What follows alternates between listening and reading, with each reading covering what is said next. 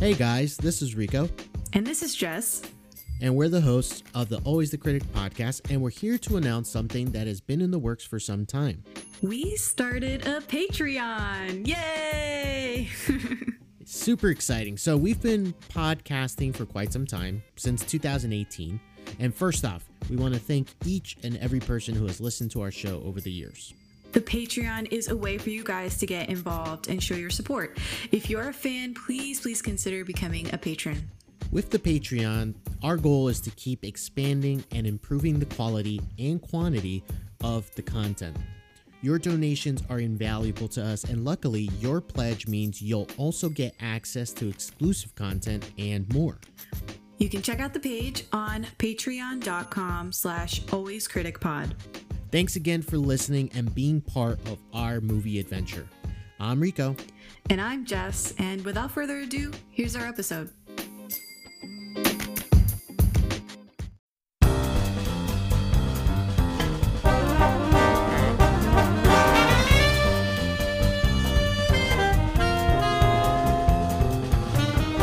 I'm Rico. And I'm Jessica. And this is the Always the Critic podcast, where a couple of friends review the latest movies, except we literally have zero qualifications to do so. Jessica, how are you doing on this Labor Day weekend? I am doing well. I did absolutely nothing except to watch Mulan. Yeah, that, that seemed to be the prevailing thing this weekend. Uh, a lot of people spent the weekend, if, if they weren't indoors watching Mulan, uh, you know, they were doing other things outside and stuff. How nice it is to be outside every once in a while. Uh, but before we get started and talk about Mulan, which we're here to do, uh, if this is your first time listening, go ahead and subscribe on your favorite podcast app. We're on Apple Podcasts, Spotify, Google Podcasts, and many more. And if you do like us, give us a review on Apple Podcasts because it goes a very long way. Come and check us out on social media to stay up to date on our latest episodes and reviews. You can find us on Twitter, Instagram, and Facebook at Always Critic Pod. Lastly, if you're a fan, please consider becoming a patron. It's a great way for you to get involved and show your support. You can check out the page on patreon.com slash Always Critic Pod. Now, today we are going to talk about the brand new release by Disney. It's the live action remake of Mulan. This is a movie that we have anticipated for a very long time. So long. So long to the point that we even did a episode back in February. April. April. Whoa. Yeah. Yeah. April. Yeah, it's back in April. Sorry. So we did an episode. It was called The Many Reflections of Mulan. And what we did was we talked about the historical epic poem, The Ballad of Mulan. Mm-hmm. Uh, we talked about the two thousand nine mainland China live action version, which was called The Rise of a Warrior. And we also talked about the Disney animated version from the nineties. And then what we did was we circled back to make some predictions on the now released movie. Yeah. So if you want to compare and contrast what we thought the movie was going to be versus what we're going to talk about now, check out that episode on your podcast feed. It's episode number one oh one. Yeah. Uh, so back from April.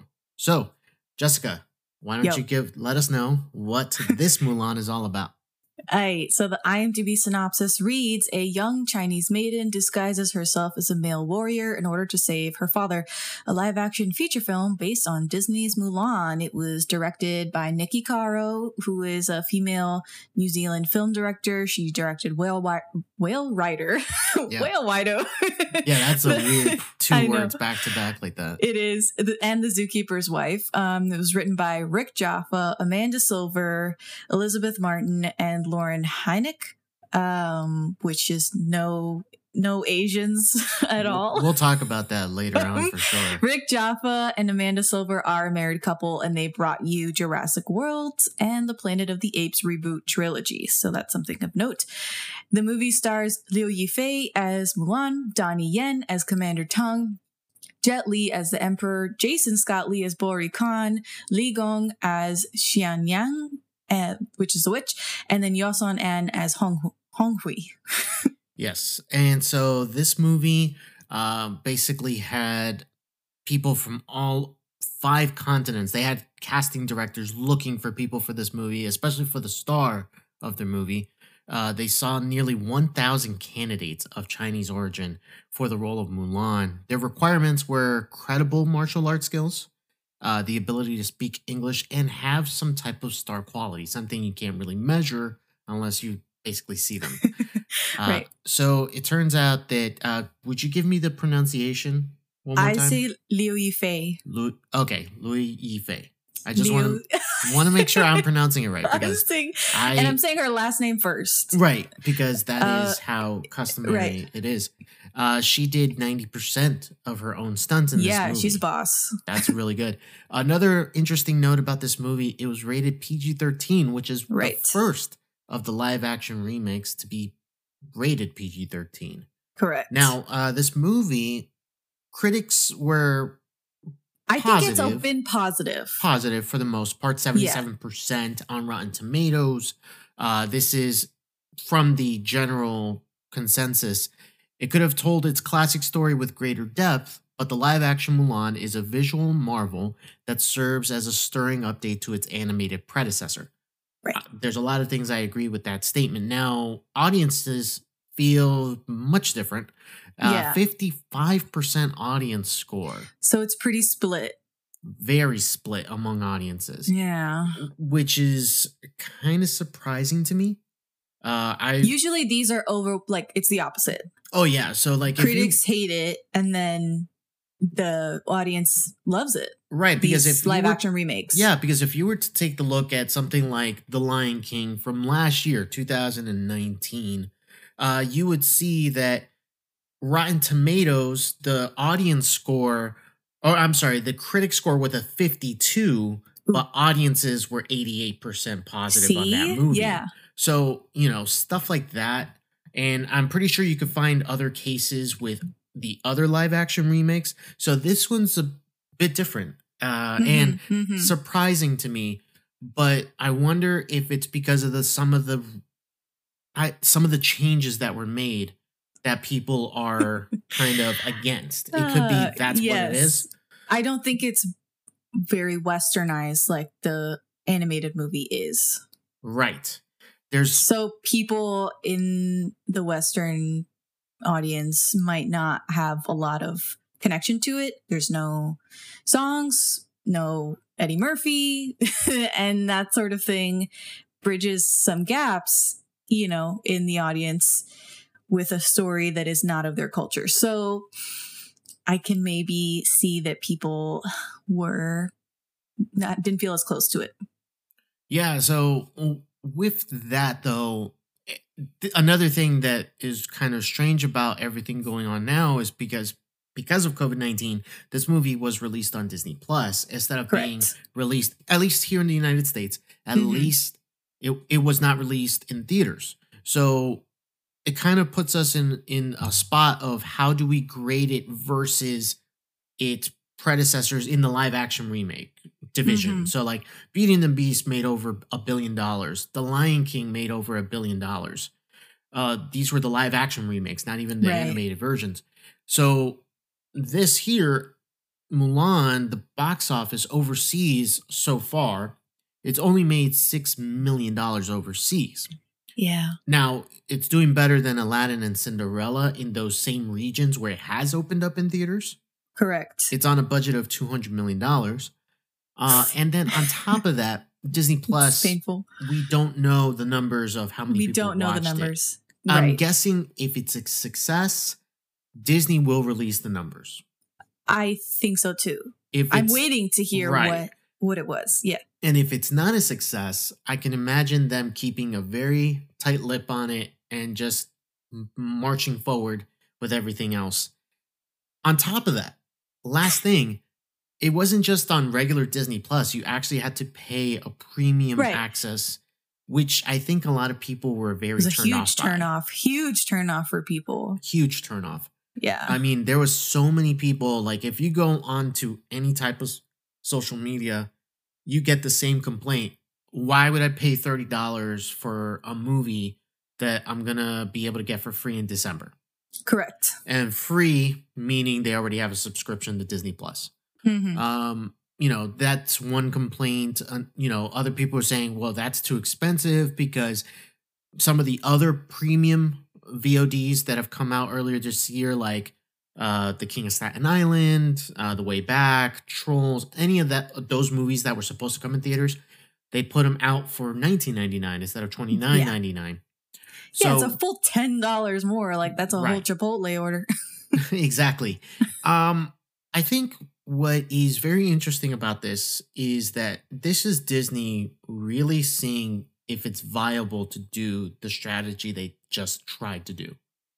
If it's viable. That is not... Okay, so Bob Chap Chapek, Chapek, yes. Chapek. is yep. the, is the uh, C E O of Disney now. And he was the one that announced, you know, this is going to go on direct demand for thirty dollars and we're going to bypass theaters. And he was very clear in saying this is not some sort of new thing that we're going to do, some new strategy that we're going to implement for movies to go on premium access on Disney Plus. Like, we are still committed to the theater experience, basically. It's just because of the circumstances and we want to get this movie out, basically. Do you so think that there is a number, though? Say, absolutely. If this goes like gangbusters on V O D, yeah, I think they're going to try and do more of it. Whether that whether the movie is has a budget of two hundred million dollars. Right.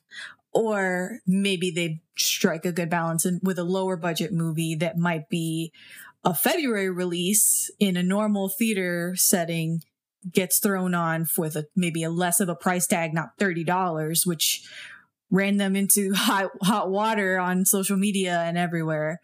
You know, they might strike a balance between a twenty dollar movie that's Trolls quality, not two hundred million dollars to make, and they could make some serious money doing that. But that's neither here nor there. Like, that's just part of why Mulan is so unique, because yes. everyone is coming at this from probably the worst place imaginable. It's the worst time in history. Right. Um, a global pandemic. People are already really on the fence about anything coming out of China. Um, and now we have Mulan, which w- had a lot of really good buzz back in the beginning of the year. And us too, personally, we're super excited to watch Mulan. And then now, you know, the headspace is different. People's finances are different. So coming out with a thirty dollar premium access movie is also really tough on families now. Yeah. Whether, you know, you they were willing to pay fifteen dollars for each person in their family to go see it in theaters, or just sitting around the couch and the T V and watching it for thirty dollars, whether that's good, bad, whatever. I think that this experience was interesting, to say the least. Yes, because I think you're going to see a lot of family people, people who have kids, people who have large pe- groups of people that they have to account for. Mm-hmm. This is a blessing for them because, mm-hmm. like you said, average ticket cost could be fifteen dollars per person. Right. And so if you have a family of four, that's, you know, sixty bucks right there. Not to mention the popcorn, the drinks, exactly. you know, all that. So cut that right in half, for watch it and at home, and then on top of that, be able to watch it again and again if you do love it. That is a bargain. That's a right. huge bargain for people. Uh, but again, that's not for everyone. There are people who they don't live in a family where everybody's interested in watching the movie, much less yeah. pay to contribute towards, you know, watching it at home. So I can understand why people would be a little apprehensive to pay thirty bucks. When when you're single and living in an apartment in New York. Right. And for instance, you would have paid, you know, sixteen, seventeen bucks to watch it in a theater yeah. versus what, paying thirty bucks to watch it on your couch, mm-hmm. which there's this weird. I don't know if you have it, because I, I believe that I have it, too. But there's this sense of when you're watching something on your couch, it's not the same as watching it, you know, in a theater. Yeah. Obviously the experience, but also paying for stuff. Yes. So like it's a to, bit of a stigma. Right. So like renting a movie at home not really ideal. And that's only recent, because people used to go to Blockbuster and rent a bunch of movies right. and pay money, and that was like their weekend, their Friday night, what have you. Now, because of streaming and getting so many things essentially in your mind for free. Right, exactly. You're way more hesitant to pay twenty dollars, thirty dollars on one movie. Yes. So it's hard. It's hard. It really is. So uh, with that part of the conversation. In the back of everyone's mind. Yeah, with that every with that out there, let's talk about the actual movie itself. Okay. Non-spoiler. So, non-spoiler, Jessica, what did you think of this version of Mulan? Okay, so I had high expectations, like I said. I thought the movie was very good. Very good. I don't think it was great. I was expecting greatness. It was not great. Right. And I, I'm right there with you. I expected oh, okay. this to be... Honestly, I walked into the movie, and even back when, you know, it was going to be released at the end of March, like yeah. we had the expectation... This has the potential to be the best live action version of these remakes that they've been doing. Yes. Just because of the fact that they were doing something different. They weren't just like, it wasn't a complete rehash of we're just going to make it beat for beat. Every single thing is going to be the same. Right. Exactly. Like they took out the music. They took out some of the, you know, different things that apparently a lot of fans love. And I was a little taken back by. Uh, that I guess okay, people what is that? Were what mad. is that? What are those things? Okay, so for example, people were upset that Mushu was cut. Like, they were upset that we didn't get, you know, the lovable sidekick, the animal that can talk, I guess. And right. I was taken aback by that, that people were upset by that. Yeah. I get So, yes. Um, people were upset that there was no Captain Shang, right? Which is like the romantic interest in the animated nineteen ninety-eight film. Um, again, I'm one of the few, one of the few people that like was like, do more, like take out more. Like I'm here for all these changes. I don't want songs. I don't care about Mushu, Mushu and the songs and Captain Shang and the Hun army and all the rest of the things that they took out or changed live on in the original nineteen ninety-eight movie. That will never change. You still have that. People coming at this like it's ruining the legacy and reputation of the original. And it's like, relax. This movie, I you want it to be something different. That's been the biggest complaint of every person who I've heard talk about these live action remakes, is that it's just a live action remake, beat for beat. What? Why are we even here if it's the same? Right. And so I, if you're saying that it's going to destroy the legacy, no, it's not, because right there on your, right there on your remote, just hit over to the right. And there's the nineteen nineties version of Mulan on Disney Plus. Like, if you want to keep everything in your mind that you hold and treasure, then just watch the original. Yeah. I personally hate when a remake is just a beat for beat, just like we're going to do everything over. No originality. Yeah, no originality. Like, if you're going to do a remake, do something different. You know, mm-hmm. make a change, make something different. Like, you know, the the change in Aladdin, the Aladdin remake, the very little change is trying to give Jasmine a little more agency. Mm. But then they gave her like this very crappy song. Like, just to in show off that there's... Felt pigeonholed into today's audience and sensibilities, right, versus being a really valued portion of the movie. It felt extremely contrived and, right, you know, it didn't work. No, and that was doesn't. one of the only things that they changed yeah, in the was, movie. That yeah. was pretty much it. Everything else was beat for beat. Uh, a lot of the jokes were the same. So... And then The Lion King, also the same thing. Like, that movie is the same. Like, I don't know why it's a remake, because it's also animated, only computer animated. So it's it's not really a remake. It's just so like, let's computer back, animate it. If, if we've reviewed these movies. So yes, if you go back and listen, you can catch all of our thoughts on those. But we're basically here to say, if you're pissed that Mushu has been cut and there's no Eddie Murphy-esque comedic relief side character, I'm sorry, but we disagree. Like, we're here to say, talk about how we feel about the movie, and this yeah. is this is a new iteration that has a lot of differences that we're going to talk about. So one of those things is the martial arts in this movie. Yes. Which, you know, if you've seen some of the trailers, you'll be like, oh, this looks interesting, because they're like running up walls and she's flipping in the air and all these things. It's very unbelievable. But it's it follows the grand tradition of wuxia um, martial arts films. And if you've seen things like Crouching Tiger, Hidden Dragon, that is the style of the martial arts in this movie. And I think that, um, you know, flying and, you know, running through the air, which is a, a lot of wire work, running up walls and things like that. That's all part of the style. I think they did a pretty good job in yes. Mulan of doing this. And I would say my only complaint is I don't think they knew how to quite film it. Uh, like, like I'm like, okay, I'm here. Like I see it. It's going, it's going well. And then they would kind of make some weird cuts here and there. And it didn't seem like they were trusting of the martial arts. So I think the biggest thing is that they didn't have an action director mm. who can stylize truly what how martial arts films are stylized. Like yeah. there's a way of shooting action. There's a way of right. shooting fighting. There's Correct. So the way it's shot maybe is not perfect throughout this movie. Right. Right. Uh, there's some interesting style choices. Like, um, for example, there's a moment, and it's in the trailer, so there's no spoiler there if you watch trailers. Um, it's when she's in the wooden temple, and like the camera kind of flips with her as she's doing a backflip. So yeah. like interesting style choices like that are are pretty cool, but um, not all of it works.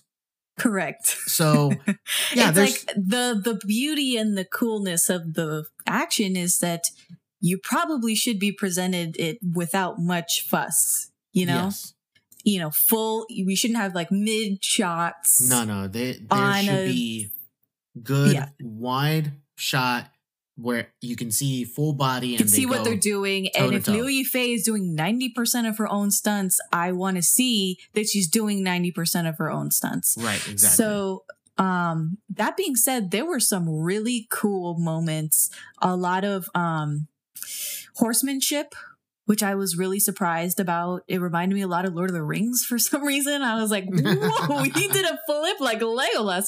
So, um, things like that. Also, they slowed down some moments that you might miss when it came to like archery. Yes. Uh, you know, when one character in particular does this like flip behind his back. He like flips the the bow and arrow behind his back and shoots from behind his back. Yes. And I was like, that's amazing. I probably would have missed that if that was, you know, regular speed. Um, so they did do some things to the benefit of the audience, but on the whole, I was a bit like not disappointed, but I was like, this could be better. Right. Now, visually, the colors. Oh my God. Incredible. The scenery. Like, there is a moment, and it, it's in the middle of the movie. Yeah. I, I don't know if this is a spoiler, but it's after Mulan reveals herself. Okay. Yeah. Um, you know, it's in the snow, and just the way, like, it's a wide shot. Yeah. And just like the way the characters yes. are just standing. You have Mulan on one side, and then you have the rest of the battalion to the right. And just the way it is shot is yeah. beautiful. Like, yeah. So I think the cinematography mm-hmm. was really, really cool and very stunning, colorful, jaw-dropping. Um, they did a great job of going all over China. They, they were like, it's kind of unbelievable. Like, they're here, they're there. And it's multiple, you know, she's in a bamboo forest in one spot. Then she's in like the desert in another spot. And then she's in the mountains. And it's like, oh my God. But this is all, I mean, this is all China. China has all kinds of climates, all different kind of climates. Um, so it was beautiful, but it was absolutely gorgeous. Yes. And so I felt the visuals were really strong. The wardrobe complemented everything. Um, you know, just color, so much color and brightness. It was vivacious. Um, I had a great time just looking at everything. Um, you know, you go back and watch the animated movie, and things like the Emperor's um, hall and, and that space in the palace looked nowhere near as ornate and beautiful as it did in the live action version. So that was a positive. I think the visuals are beautiful. Yes. Uh, now, for the people who are complaining about the music, that there's no songs, sure, there's no songs, but they do take the musical cues from yes. the original, from well, or from the animated version. So Henry, uh, Harry Gregson Williams, who did the original score, or I'm sorry, let he me did the score that. for the live action, yes, based on Jerry Goldsmith's Goldsmith. score from ninety-eight. So here's where I want to kind of deviate is that. Uh, I felt like a lot of people were complimenting the score and saying that it was awesome.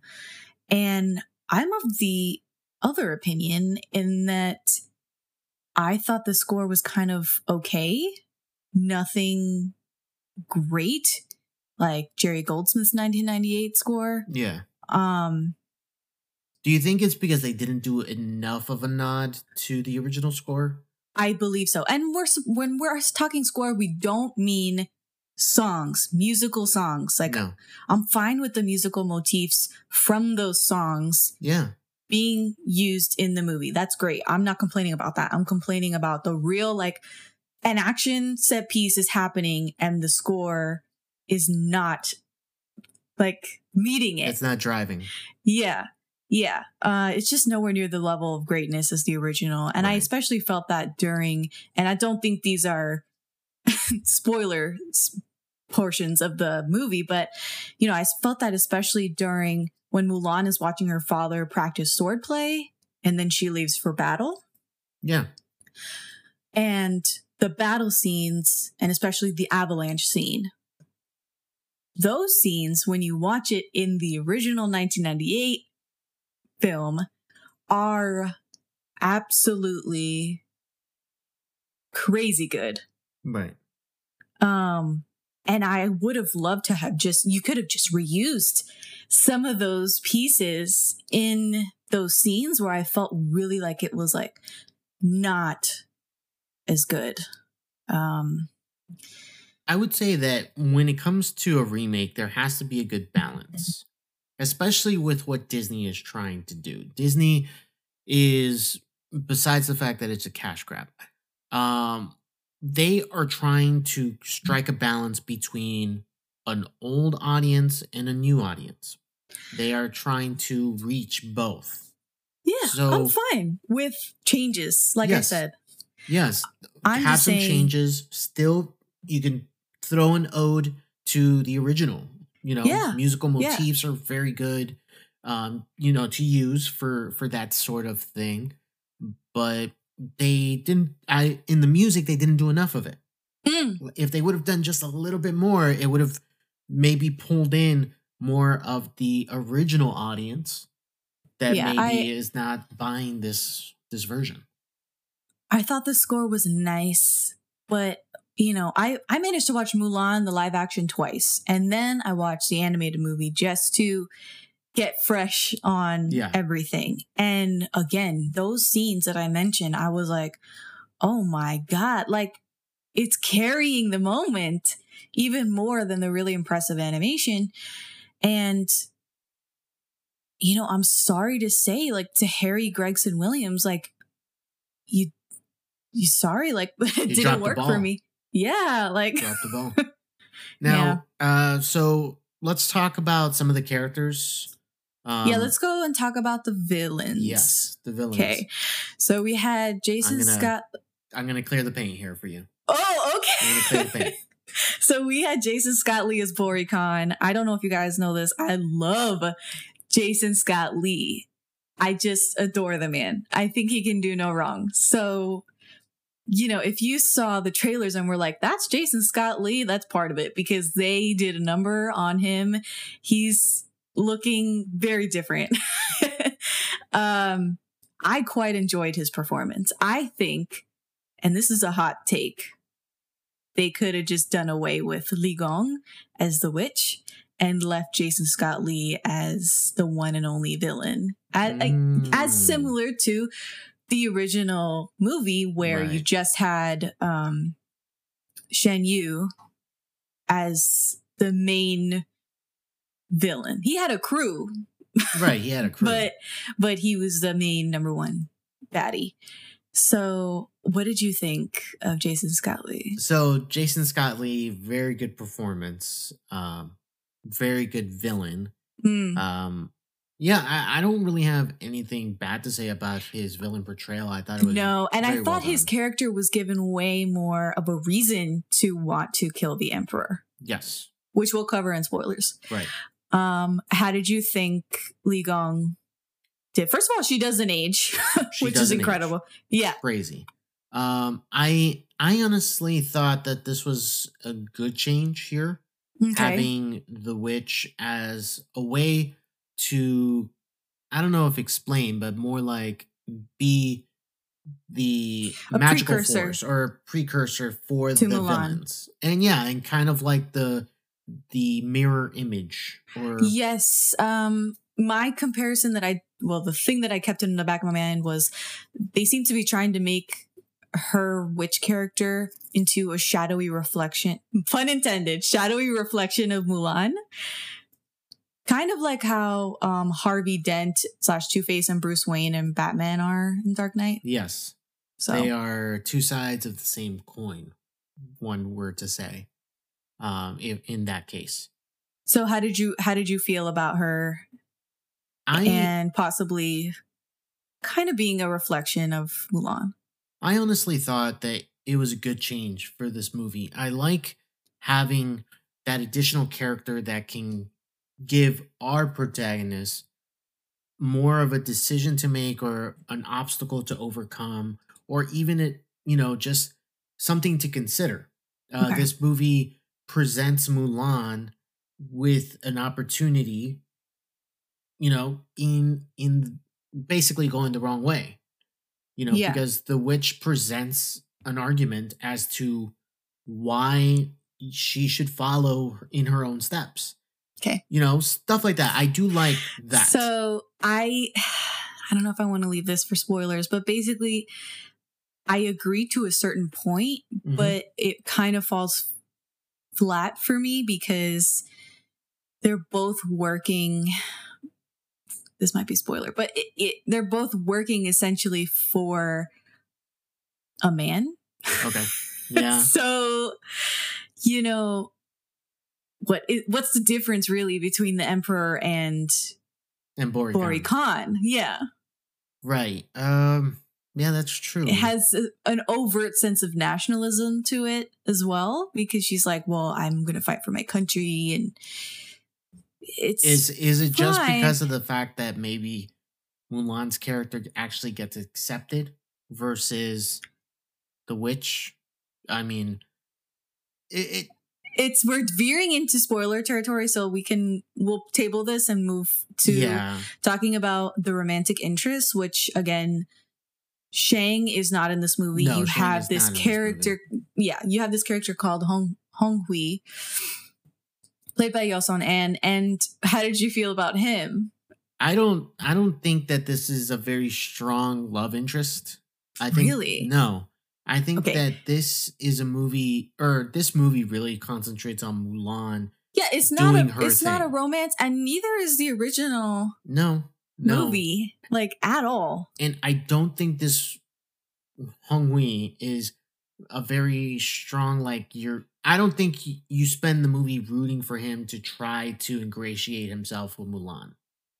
I I think that as an audience member, it's cool to have someone who she could fight alongside, who is kind of her equal at yeah. least in some way. I have here, thoughts, but I agree a, with you. As a romantic interest, I didn't really care. Okay, about him. Or I them agree with. I agree with you to a certain point, because I did think that Hong Hui was a a good romantic interest. Not mm. that the movie was forcing them together, or right. you know, trying to further that plot line. Um, lastly, I think we wanted to talk about the themes of the movie, which are heavy-handed in. The movie mm. and in the trailer. So oh, yeah. we have three pillars that they force you th throughout the movie. And it's um, loyal, brave, and true. How did you feel about the movie kind of being in service of these virtues? Uh, the movie does not go five minutes without mentioning one of these virtues. Like, the movie is heavy-handed with it. Yeah. Um, like, an example I wanted to give you is, so, uh, Simu Lui, or Liu, uh, I'm trying to pronounce his name correct. He has been okay. hired as Shang-Chi by Marvel for their upcoming movie that comes out. Okay. And so he tweeted out, without saying the movie, but it, it kind of feels like he's throwing shade at the movie. But he tweeted out, "Be right back, though. I got to think about my honor for the fourth time this hour. It's very important to me, as you can tell from movies that your people have written about my people." I mean, how else can you interpret that except that it's possibly that he's talking about Mulan?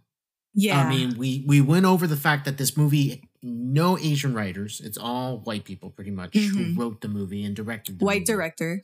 Uh, so, and this movie hammers it home the entire time.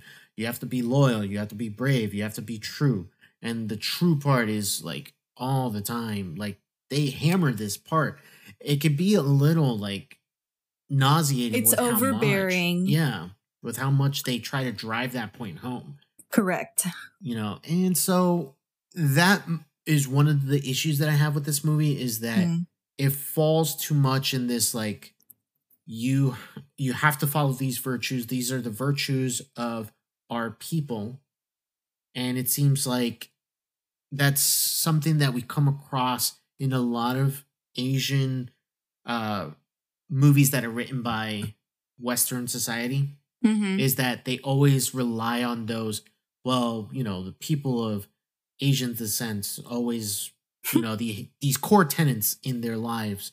And so we have to remind people of it, you know, like what I it think is. It would have been better if it wasn't so hammered into. Yeah, I agree. If it wasn't so, like, hey, we haven't gone ten minutes without mentioning it, we should probably. Hey, are it. you loyal, brave, and true? Ha ha ha. Guess not. Right. Hey. So, like, every five minutes. Every five minutes. So um, I think that puts us into the spot of what were some of other people's complaints about the movie before yeah. we get into the spoilers. So we'll mention some of these, and we'll probably talk through a couple of these in the spoiler section. Other people were complaining that the movie was utterly lifeless, that it fell flat, that it there was a disconnect between the characters and the audience. People bitching about the thirty dollars that they had to spend to watch this movie, um, saying that the villains were not threatening, that there was no real climax. Um, the empowerment narrative is undermined by the fact that the heroine is fighting to preserve an authoritarian power, which I just mentioned when we were talking about the villains. Correct. Um, bad acting, bad dialogue. Mulan is special from the beginning instead of winning because of real effort and determination. So people didn't like the fact that Mulan was already a martial arts queen. Right. I, I saw somebody tweet out, like, um, I hate that they basically gave Mulan superpowers, but other than that, the movie's good. Okay, so, that, so with that, with we'll that jump said, into spoilers. Yes, we will jump into spoilers right after this. The greatest trick. Houston, we have a problem. I am the father. I see dead people. The devil ever pulled. Pay no attention to that man behind the curtain. Was convincing the world. You can't handle the truth. He didn't exist. Oh, what's in the box? All right, so let's go ahead and let's talk about spoilers for Mulan. Uh, so let's run through some of the changes. I think that's where a, a lot of people have their hangups, or they, they like certain things. So let's talk about, like, some of the major changes, at least that we noticed, and, you know, kind of where we fall there. Mm-hmm. So let's start at the beginning of the movie. We do see the animated version, and that's what we're going to be doing. We're going to be comparing to the animated version. So the animated version begins at the Great Wall of China. Now all of China knows you're here. Yeah. Uh, but the live action, there's no Great Wall of China. It, you know, at all. At like, all. They don't show it at all, which is kind of bizarre change, I think, because the Great Wall of China totally would have been, would yes, have been there. Totally. And, you know, even from when it was first built up until the actual Ballad of Mulan was composed in the fifth or sixth century, there totally would have been pieces of the wall up. So um, they could have left that a semblance of that in there. It was a really great moment in the original. And considering they covered every other inch of China in right, the movie, exactly. they did not do the Great Wall, which was, which I think, a little bizarre. Weird. Yeah. Now, in the animated, it's the Huns that are invading, but in the live action, it's the Rurons that are invading. Yeah. Uh, yeah. So, and it's a real, I mean, they're kind of just going based on history. The Huns were kind of an amalgamation of different peoples that invaded. And the Rurons are, were a real nomadic group of people living in the northern steppe zone uh, during the time when the Ballad of Mulan was written. So these are essentially like Mongolians that are coming down and trying to invade lower China. Um, so I think that's nice, a nice touch that they changed it from like this Huns, right, and there really were no Huns. Right. Yeah. So that was cool. Now, focusing on the character of Mulan, at the beginning yeah. of the animated version, she's basically a noob. She She, she does even, not fight. Yeah, she doesn't fight. She can't even hold a sword or wield a sword. But in this movie, she, like from a young child, she's already a powerful warrior. Yes. Uh, and uh, just to like add on top of that, because, you know, it's something else that we notice is that she, in the animated version, she was a clever and resourceful, like nonconformist. But yeah, here she's like a reluctant superhero with plot armor. Because, I mean, mm-hmm. this girl goes into war and battle, doesn't have a scratch on her. Like, there's yes. like she is like the doesn't perfect warrior, pretty much. Yeah. Yeah, so like that change, I don't know if it would turn people off or you like. So here's my having... my thing is that I don't mind that she is powerful from the get-go. I I like that. I think that's great. It kind of makes no sense that she is becomes this fantastic warrior through just basic training. Right. When she she's been raised as a woman. Talent, yeah, yeah. Much. Yeah. I, I agree. Um, so what that... I didn't like was that she didn't get injured. At right, all. At all. In the original, she does get injured, um, which kind of makes her more human. Yes. And uh, this movie does treat her like a superhero. A superhero. Yeah. Because of the different things that she can do. And we'll talk about it a little bit later, but they do emphasize a lot on chi, uh, that it's all about harnessing the chi. Yes, that I have thoughts person, on that. Uh, has within them. So, yeah, uh, we'll talk about that in a bit because that, I think that's going to be a bit of controversy there for some people. Now, in the animated version, you actually see that the ancestors are not supportive of Mulan. And so what they do is they send out the great stone dragon to bring her back. Right. But in this one, it's actually a phoenix guardian. So it's not a dragon, it's a phoenix. And it's And a the guiding... father prays for the phoenix to watch over Mulan. Right. And it's a Just similar to presence. The grandmother's exactly. prayer. But the ancestors are, they show them, they're funny, they're, you know, bickering right. back and forth. And they're, they're like, how could she do that? She's a cross-dresser and all this stuff. We don't have any of that. There's no, no judgment from the ancestors. The phoenix guardian is this huge... guiding presence, doesn't speak, it never speaks, but it isn't working against her. Uh, it's more like it's facilitating her and encouraging her throughout her journey. Exactly. So which is positive. I like a, that change. It's yeah. a positive change for us. You know, this is where a lot of people have their hangups about it not being Mushu. Uh, now, the here's a big change that the character Mulan, she gets found out that she's a woman by chance after she gets injured. We already mentioned she does not get injured in this movie. So mm-hmm. in the live action, it's one hundred percent her choice to be yeah. to reveal her identity and stay true to herself. Correct. I personally like that. Me too. I like the fact that she decides, you know what? I can't continue living this lie. Of yes. pretending to be a man. I am going to do what I'm supposed to do, and I'm going to be true to myself, which true is another one of those, uh, you know, buzzwords and buzzwords of this movie. But I did like that it's her choice. Mm-hmm. It's not something that she gets outed in any way. Right. She does it herself. So I really enjoyed that. Um, yeah. Now, in the original, in the animated, uh, Shang, who's not in this movie, Shang, basically the only reason he doesn't kill her is because a life for a life, my debt is repaid, because like she saved him. She his saved life. his life, yeah. Not because he believed she was right or didn't deserve that for, you know, the deception that she caused in the animated movie. Now, in this version, Donnie Yen, who is the battalion leader and mm-hmm. the trainer, uh, he basically issues an expulsion on her as a punishment for her deception.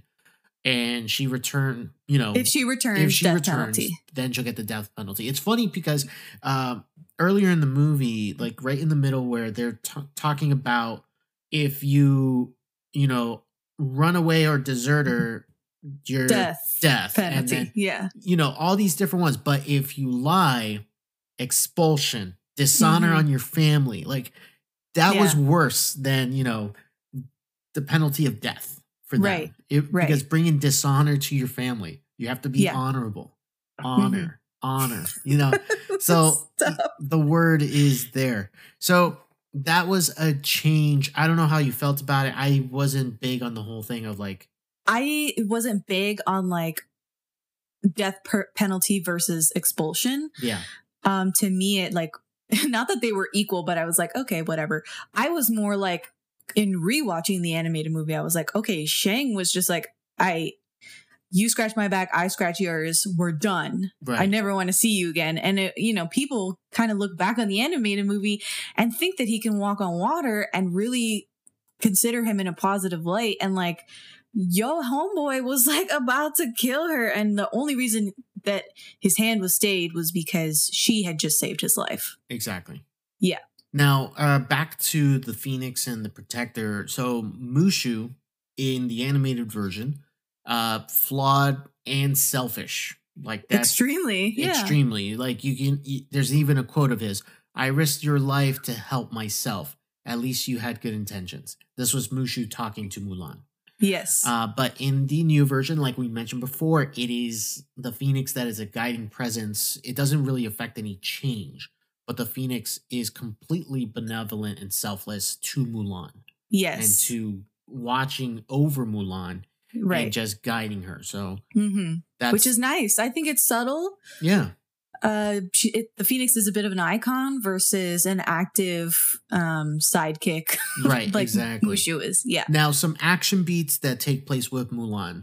Uh, so in the animated version, the crew clears the path for Shang to save the Emperor. But Shang gets defeated, so Mulan has to take over. That's how it is in the animated. In the live action, she is declared the leader of the mission, and the crew clears a path for her. So right. no, you know, hey, we're going to follow this man, even though Mulan came up with the idea. Right. No, the this this live action version is like, she came up with the idea. She should be the one to lead the mission. And right. she does, and they clear the path for her. Mm-hmm, which uh, was nice. Which was nice. A nice change there. Uh, the animated version, here's a funny one. Uh, so at the end, there's a dance party. And so we have music by ninety-eight degrees and Stevie Wonder. We've already mentioned there's no music in this movie. No like actual song. Musicals, yeah. So in this version, uh, Mulan gets honored in front of her whole village. And her father's voiceover says, "The girl becomes a soldier. The soldier becomes a leader. The leader became a legend." Uh, I think that's nice. I mean, especially since you're not going to have any music. So obviously you need something. I like that final line for sure. Um, yes. Because it is a legend. It is a legend. Yeah. It is. As we spoke about in that episode. Episode, episode one oh one. one oh one. Yeah. Uh, finally, we. I just mentioned that that's the father's voiceover. So in the animated, there's no voiceover. In this one, no. The dad is narrating the story throughout. Yes. How did you feel about that? I thought it was okay. Right. Um, I wasn't in love with it, especially, you know, it kind of seemed like it was unneeded in a couple of parts. Um, she shows up to basic training and he's like, "It was a foreign world to her, a world full of men and whatever." And I was like, you probably didn't need that voiceover there to help exp- explain that she's uncomfortable or going into new territory full of men and it's kind of going to be a culture shock. Like, I get that. Right. You know, exactly. I felt like I was smart enough to be like, yeah, she's she's on pins and needles. She's lying about her identity. I get it. Like, yes. It's high I think stakes. We got it. Yeah, yeah, we can see it. It's on screen. Yeah. So there was a couple moments where I was like, eh. But the final voiceover was good, and the beginning voiceover was okay. He covered the whole chi concept in the beginning voiceover, and that chi is reserved for men, really not for women. So um, we'll cover that in a second. But yes, that's why I say, like, it was positive and negative. It was sweet at the end, kind of unneeded during the middle, and then the beginning was a little contrived because of the subject matter. Exactly. Now, speaking of Mulan, uh, we have mentioned that uh, about the romantic interest in this movie, who is Hong Hui. Um, in the in the animated version, this is a line that is said about Mulan. Uh, you would believe Pong. Why is Mulan any? Oh, different? sorry, Ping. oh, Ping. Sorry. You would believe Ping. Why is Mulan any different? So, in the animated version, when she lays out what is happening, yeah, you know, they obviously don't want to believe her because she's a woman.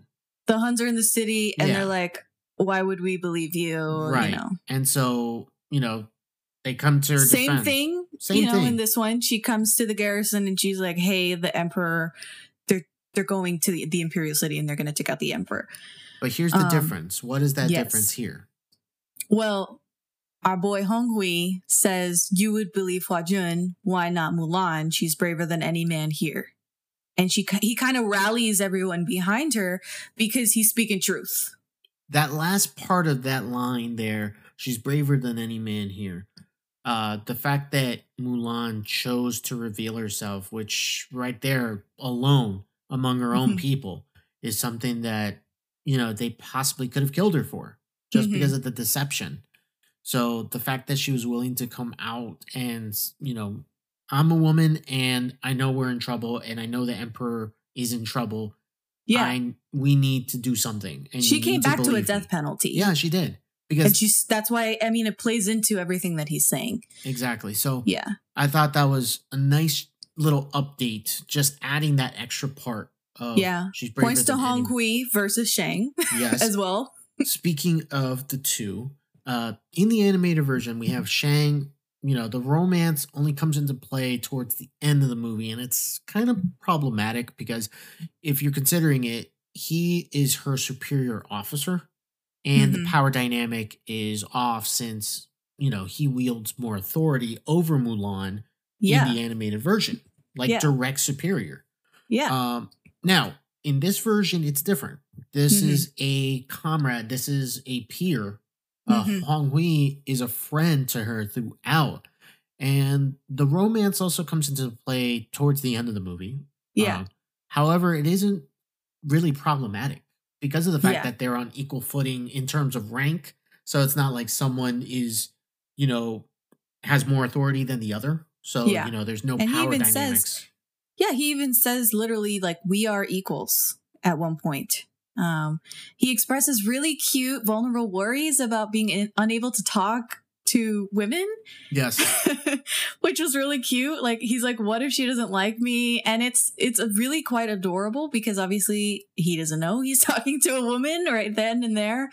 Um, so I quite like that they, they put more foundation to them, yes. to whatever romance could come later. And you know, they don't kiss just like the original, but they do have a hand.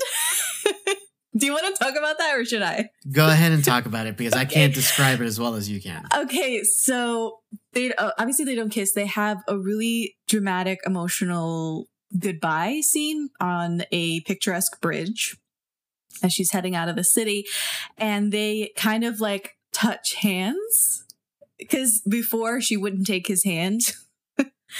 To get up off the floor, like it was like a, a right. practical thing, and then now he held out his hand is kind of like we finally know each other. Let's shake hands.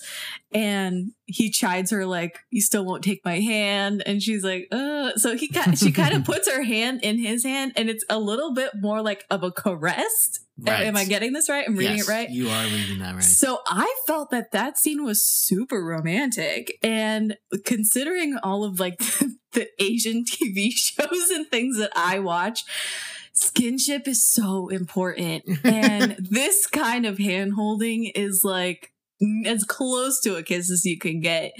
Um, you know, Eastern um, entertainment is notoriously prudish and um, innocent in in a way, and so to me, I was like, oh shit, they're taking after, you know, this concept that you don't need to be all up in each other's faces and all, all up in each other's business to have intimacy.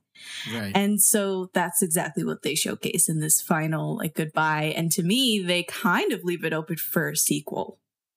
If they because decide to go that we route. Don't see their romance come to any sort of fruition. It's no. just kind of like it's left, left in the air. Yes, exactly. Yes. Uh, finally, last couple of changes that we wanted to highlight here. Uh, and they involve the Emperor.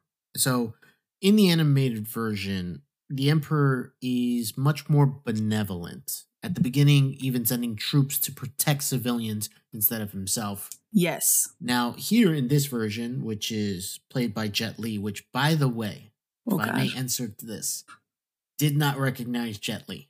Really? I, like, I was like, wait, Jet Li's in this movie? Where was? And then I was like, oh, he was the Emperor. Uh, they, oh my God. I completely over my head the first, like when I saw it.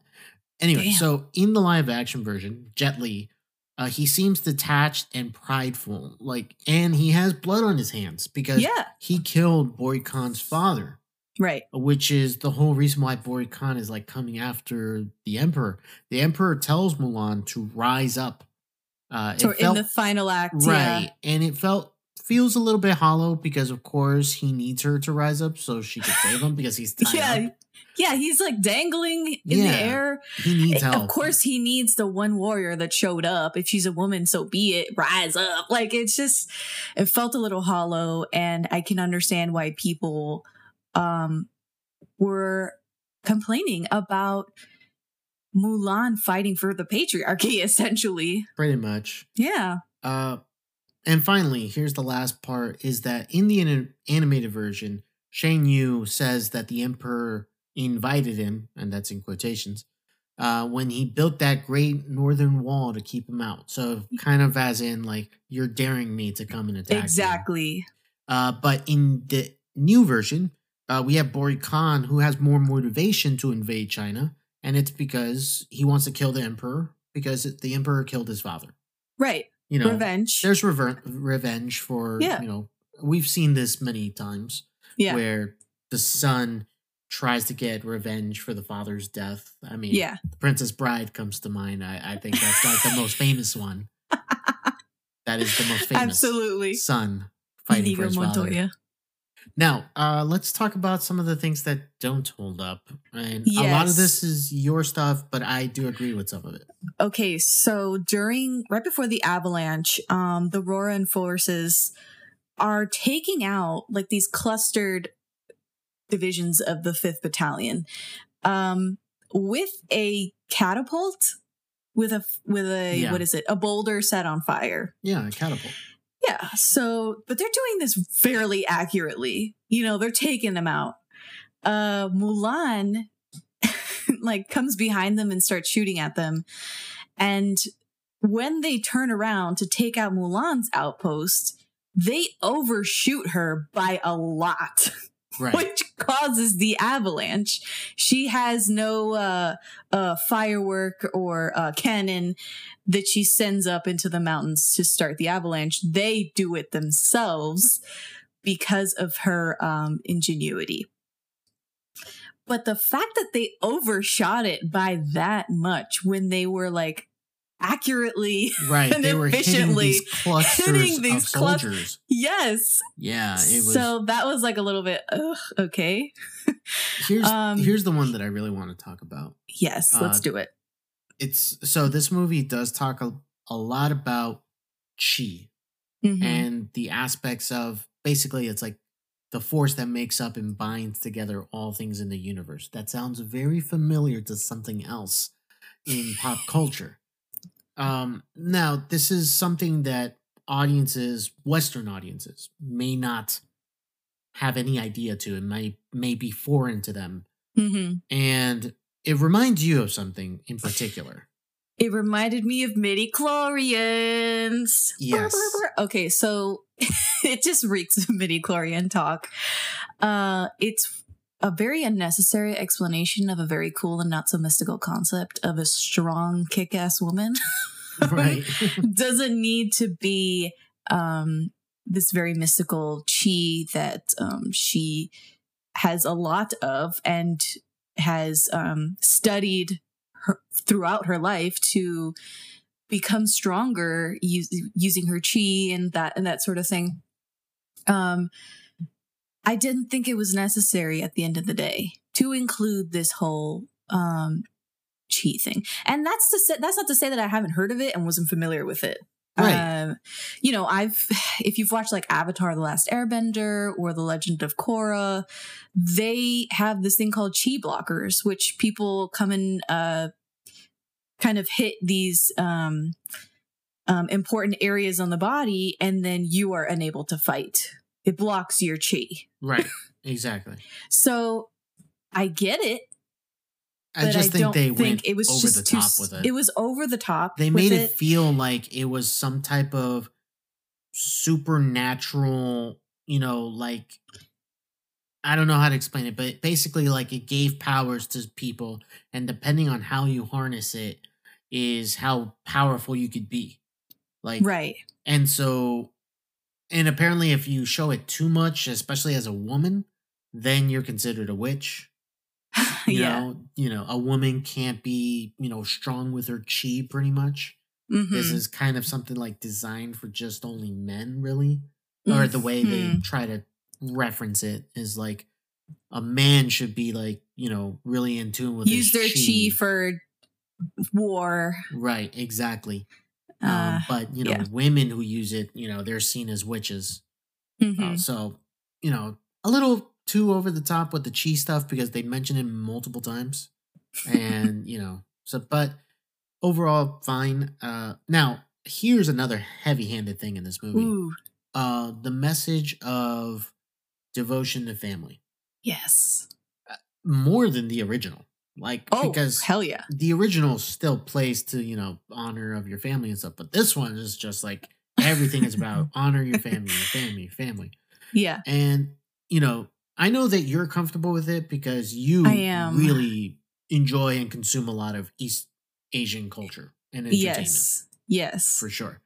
So it's important. Filial piety is yes. a huge pillar of that culture, and they love to put it in their entertainment. Otherwise, I wouldn't become, you know, understand it or be comfortable with it. But I can see how that would be a turnoff to other audiences, and especially the Western audience where...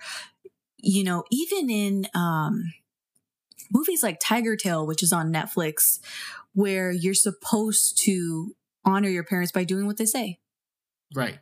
You know, being obedient. Yeah. Being obedient. And she was obviously not obedient. Uh, however, she was extremely devoted to her family in turning down that position that the emperor offered her and was just like, I want to go home. Exactly. I need to be with my family um, and make it up to them, make amends. I think that a lot of people will kind of, I wouldn't say turned off by it, but the concept of everything goes towards family and not the individual themselves. Exactly. Uh, in Chinese culture, the last name comes first. Mm-hmm. The the family name comes first um, because it's the family is more important than the individual, but here in Western culture, and you'll see it in just about any movie, is that it's all about the individual taking control and ownership of their own life and t- making their own decisions to overcome whatever obstacle is in their way. Mm-hmm. And it's all for the s- purposes of serving oneself. Yeah. As opposed to, you know, Asian culture where it's in service to the family name, to the family dynamic. Mm-hmm. So uh, that's a I would say it's a foreign concept to a lot of people. I'm not going to say everyone, but I think to a lot of Western audiences, that's a foreign concept. Yeah. And maybe, you know, especially since they hammer it home so much. They do. It's on this sword that they give her at the end. Right, it's like it's another pillar of virtue, and they're like devotion to family. Right. And it's supposed to be a very sincere, um, you know, righteous moment. Yeah. And I think people might be like, devotion to family. Why would I want that on my sword? Blah, blah, blah. Like, you know, they might not connect with it. No, they may so, not. But, uh, so a couple of things uh, before we wrap up here. Uh, the ending, the, the third act fight with Bori Khan. I thought that was sucky. You thought it was bad. I didn't like it. I thought it was... You know what? I actually agree. I didn't I, like I it. I thought it was fine. Um, I wish that it had played a little differently. Uh, First of all, it was done during the daylight, which I was willing to forgive. The original, it was at night. You had the fireworks. Yeah, there was I'm some sort of celebration that. going on.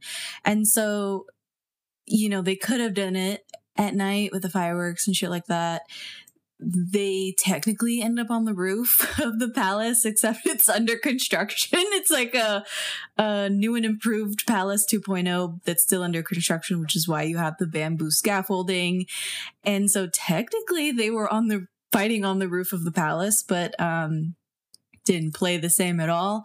Uh, They kind of have like a Pirates of the Caribbean, Curse of Black Pearl moment when they're on the same, um, uh, what is that? Plank. Plank. It's a wooden plank suspended that's being in the air. Yeah. yeah. And so they're on either side of it and try and fighting. And um, it just did not play the same at all. No. I didn't, I didn't think the stakes were high at all. I was like unconcerned, totally unconcerned. Yeah. That Mulan would make I, it out. Like, it was like... You know what it is? Because I don't feel like the movie shows that the villain and the hero have at least equal, like, powers in terms of their fight. Hmm. Because we don't really get to see Bori Khan do a lot of fighting. Although, there is, you know, montage moments here and there earlier on in the movie. That's where, why I think that... the witch character should have probably not been in there. I understand they wanted to make a point between the two girls, right? The two ladies. Um, however, we definitely got more um, of the witch fighting uh, supernaturally sometimes. Yeah. Um, but as far as it was always going to come down to Bori Khan and Mulan fighting. Right. It had and to. So we never got that Bori Khan moment where we're like, wow, he's really right. He's powerful, menacing. He's strong. powerful. Yeah. No, we didn't get that. You're right about that. And so I, I think that. Maybe, and that's despite an excellent performance by Jason Scott Lee. Yes. Agree. Yeah. Um, so a bit of a turnoff, and I can understand why audiences maybe not that excited about that final third act. Yeah. So. You know. They, it, they had like the molten metal deal happening, so like the floor is lava. You are right about um, that. She loses her father's sword in the lava, and all that was needed was like the thumbs up, like in T two, when the sword went down. Dun, dun, dun, dun, dun. Uh, oh, one final thing that I think didn't hold up really, and it's uh, Mulan after she. After the this, gender reveal. The gender reveal is like just flawless. Flawless. Because just the moment before when she, she makes the decision to like take off the armor and stuff and, you know, sh- reveal that she is a woman. Like she was like beat to crap. She grimy. Had dirt and just everything. And like the only different, the only thing that happened in that time is she got on a horse. That's right. The only thing that happened. She got on a horse and started she taking was clean. Off the armor. Yeah. Her hair was clean and curled. Again, superpowers. It, it, yes, exactly. It leads to people thinking she has superpowers because she was suddenly ap- like feminine and flawless. Right. Like the rest of the movie. And that's Maybe she's very born with it. from where they were, like they came at it from a very realistic perspective. She totally looked like could pass for a man. She was dirty. They were mentioning how stinky she was the whole movie. Yeah. And then she has that epiphany. The Phoenix is there to bless the decision. She removes her bun and then she's a goddess. Like, right. Yeah. Yeah. It's one of those fighting with her hair down. And that's something that I think is really hard for, I think, a lot of women to get behind. Now, for a heroine to be fighting with her yeah, hair down. Yeah. I mean, there's been a lot of talk about that, like over the years, about women when they have to do action sequences, heroes of any kind, you know, they wear their hair down in the movies when realistically, you know, they would not be doing that because it would impair their ability to fight because hair was flying everywhere. It would get in their face and their eye, vi- and their vision, you know, so. Get tangled. Yes. Someone can pull it. Like, there's yeah. a lot of reasons why women would not actually fight with their hair down, just loose, looking like they just came out of a Tresemme commercial yeah. for shampoo. Oh, a word on her hair. She never cuts it in the movie. No, here, here's a funny one. Uh, so my brother was talking about this. Uh, my brother Miguel, he has come on the show a couple times. Uh, Asian culture, he said that he felt that it was actually real because at that time, men... Throughout Chinese history, men never cut their hair. Never cut their hair. Like yeah, they have they would wear hair. It long. And it actually has to do with filial piety because your hair is a gift from your parents. Exactly. From it's your ancestors. Exactly. Yeah. So why would you cut it? Why would so you cut it? That moment in the original animation played terribly with Chinese audiences because they were like, how, why? No, that's so his- right. not historically we accurate. That. We would never do that. So for her to pass as a man and cut off her hair did not play well so at that all. was a, that was a good thing. So that was like a good change that. that they kept. They yes. just had her tied up in uh, a bun, which is the manly style. So uh, there's a couple last things here before we get out. Things that you miss. I know. I miss this. Okay. Yeah, go ahead. So um, I wish that they had kept the bow to me part of the villain interacting with the emperor, which you do get a little bit of uh, Bori Khan messing with the emperor while he's tied up. Um, and in the original animation, you had this great line from the emperor where he says, no matter how the wind howls, um, the mountains cannot bow to it. Right. Which is really a powerful, profound line. And you don't get that from... No. Jet Li. No, you and don't. You don't get uh, a very much like an arrogance with a bow to me moment. No, um, you don't. So that being said, you also don't have a uh, you sa- you have saved us all moment at the end of the movie, where in the original animation, you have this amazing, powerful moment. The entire palace square bows to Mulan after the emperor does, which is another sign that the emperor is humbling himself in right. front of a woman, Mulan, in the original. Exactly. Obviously, would never happen in real life. So you don't have this slightly more historically accurate Jet Li portrayal bowing to Mulan at any point. And neither do you have this music swelling palace, uh, you know, bowing to Mulan. It was such a great emotional moment in the animation and you just don't get that. No. Or an not. Equivalence of it really in the live action, which is something I really miss. Correct. Now, uh, before we leave you, we did want to point out a couple of things that caught our eye or, you know, that we noticed or some nice references. So what's the first one? So at the beginning, Mulan is like riding her horse and alongside her are a pair of running rabbits. So she sees this and then she comes back and mentions it to her family about the ba- the rabbits. That's actually... has to do with the actual Ballad of Mulan because the ballad concludes by commenting, when a pair of rabbits run side by side, who can distinguish male from female?